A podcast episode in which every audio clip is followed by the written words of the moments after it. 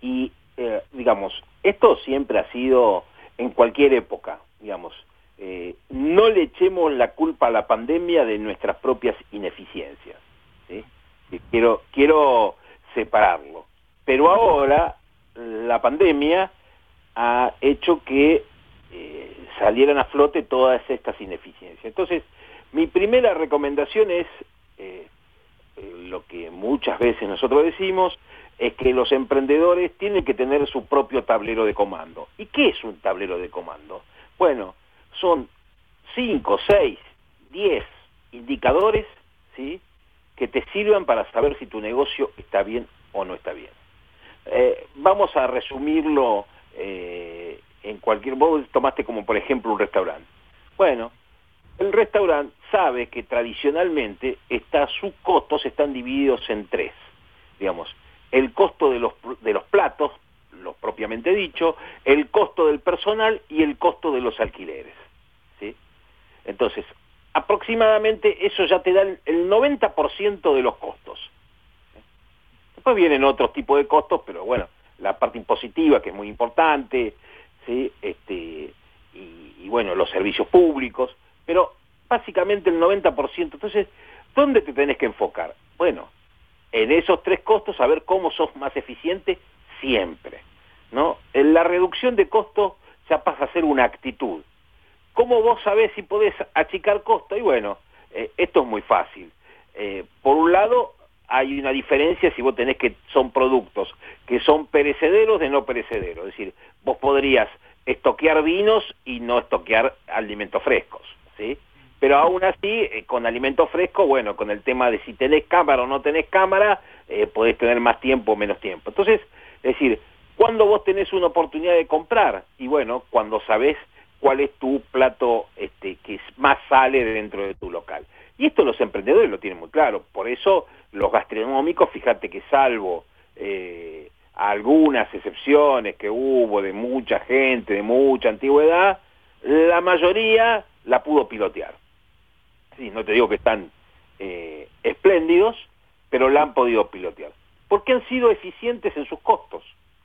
Sabían perfectamente en qué cosas podían eh, ser mejores que, en otros.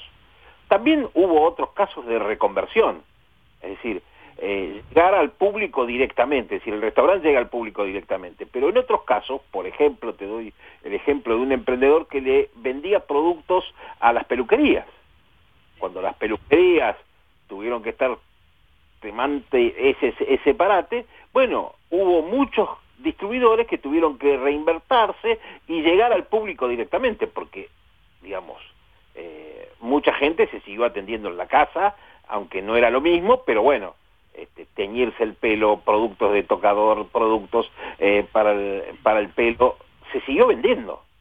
Entonces, ¿quién ganó? Bueno, el que supo reconvertirse y llegar al público directo. Y esto de llegar al público directo no es una idea novedosa de la pandemia. Vos fíjate que hace años, ¿sí? que ya, por ejemplo, las compañías aéreas ya le venden directamente al público consumidor y no le venden a través de agencias de viajes. ¿sí?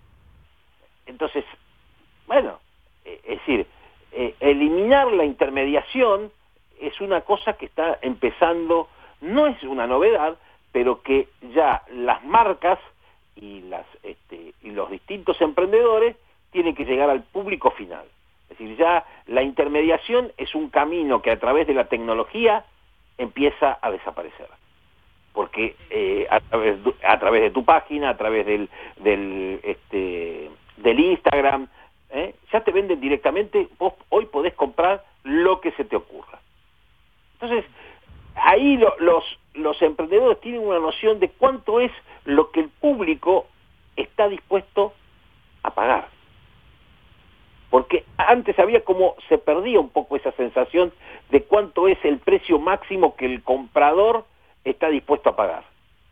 Y fíjate que eso también te lleva a las ayudas que tienen las entidades bancarias que eh, necesariamente tienen que hacer promociones, necesariamente tienen que fidelizar, eh, se fideliza a través de una marca de tarjeta de crédito, se fideliza a través de un día determinado, se fideliza eh, a través de determinadas cuestiones que tienen que ver con tarjetas de compra, como pueden ser las de los diarios, ¿sí? los dos principales diarios tienen su tarjeta de afinidad y hoy por hoy eh, eso hace que vos prefieras un determinado lugar que tiene el descuento de otro que no lo tiene. Hoy ya el consumidor es un consumidor entrenado y por lo tanto eh, el, el emprendedor tiene que estar pensando primero él como consumidor qué es lo que haría, ¿sí?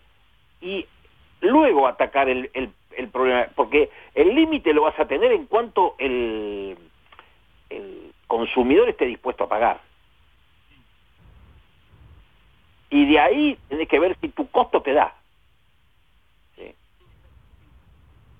Y bueno, y ahí, no, y ahí después viene el otro tema que es la reposición, que acá eh, esto cuando vos, claro, hoy vos cuando hablaste del dólar a 190 pesos, el problema que se está teniendo en algunos lados es, bueno, pero si vendo hoy, ¿cómo repongo? Y ahí sí podés llegar a tener una incertidumbre, porque depende de tu stock, es si vos vas a tener una ganancia por haber comprado, ser eficiente en las compras y haberte estoqueado bien, y entonces esto es lo que eh, técnicamente se llama ganancia por tenencia. Pero bueno, pero cuando el stock tiene también un costo de almacenamiento, tiene un costo de cuidarlo, de que no se te deteriore, es muy difícil en este aspecto donde hay tanta volatilidad poder ponerle un precio a esta tenencia. ¿sí? Es decir, cuál es el punto óptimo entre lo que yo puedo estoquearme y lo que puedo vender. Si es que puedo. Sí, bueno, pero ahí yo creo que ya, no solamente tiene que tener un buen profesional en ciencias económicas, sino también eh, acá viene la matemática aplicada. Es decir, eh, hay ya cada vez más trabajos para los matemáticos porque ya vienen con modelos, pero fundamentalmente lo que se aplica es la técnica del recurso escaso.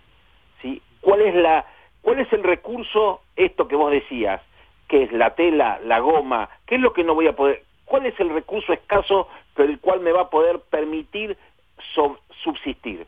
Entonces, este es, digamos, donde yo soy más eficiente en el recurso escaso, en donde le saco más el jugo a esto poco que tengo, es donde yo voy a poder sobrevivir. Eh, pero, eh, claro, obviamente, voy a decir, así intuitivamente no se puede hacer. Hay que hacerlo a través de modelos matemáticos.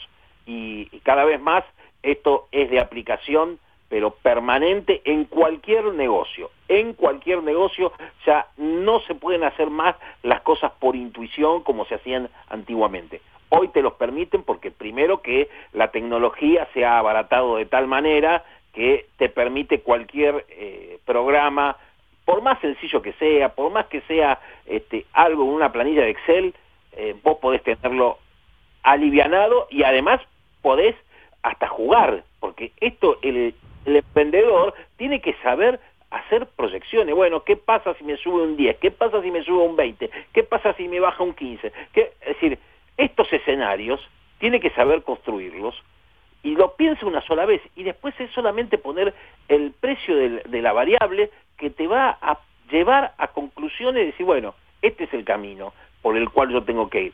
Pero tiene que apuntar a dos cosas, al recurso escasos y al ser más eficiente en el uso del dinero también, porque bueno, eh, vos fíjate que hay muchos que también venden a través de la financiación. Es decir, eh, eh, bueno, entonces, ¿cómo cobras? Si sos eficiente en cuando cobras, este, también vas a ser eficiente como vendés, porque vos de alguna forma le trasladas al cliente la financiación que te da tu proveedor. Eh, en muchos casos, vos fíjate que hay compañías que lo que están haciendo es eh, absorbiendo el costo financiero para cobrar antes de los bancos. Si la tasa, la tasa que te está dando por el programa, por ejemplo, el ahora 12 o el ahora 18, en donde parte lo paga el Estado, parte lo paga la entidad financiera, bueno, ya ahí, fíjate que solamente te queda un tercio de la, de la variable financiación. Esto es clave para que un emprendedor pueda de alguna manera proyectarse. Si querés, la semana próxima hablamos más en concreto de estos números de la financiación con algunos ejemplos.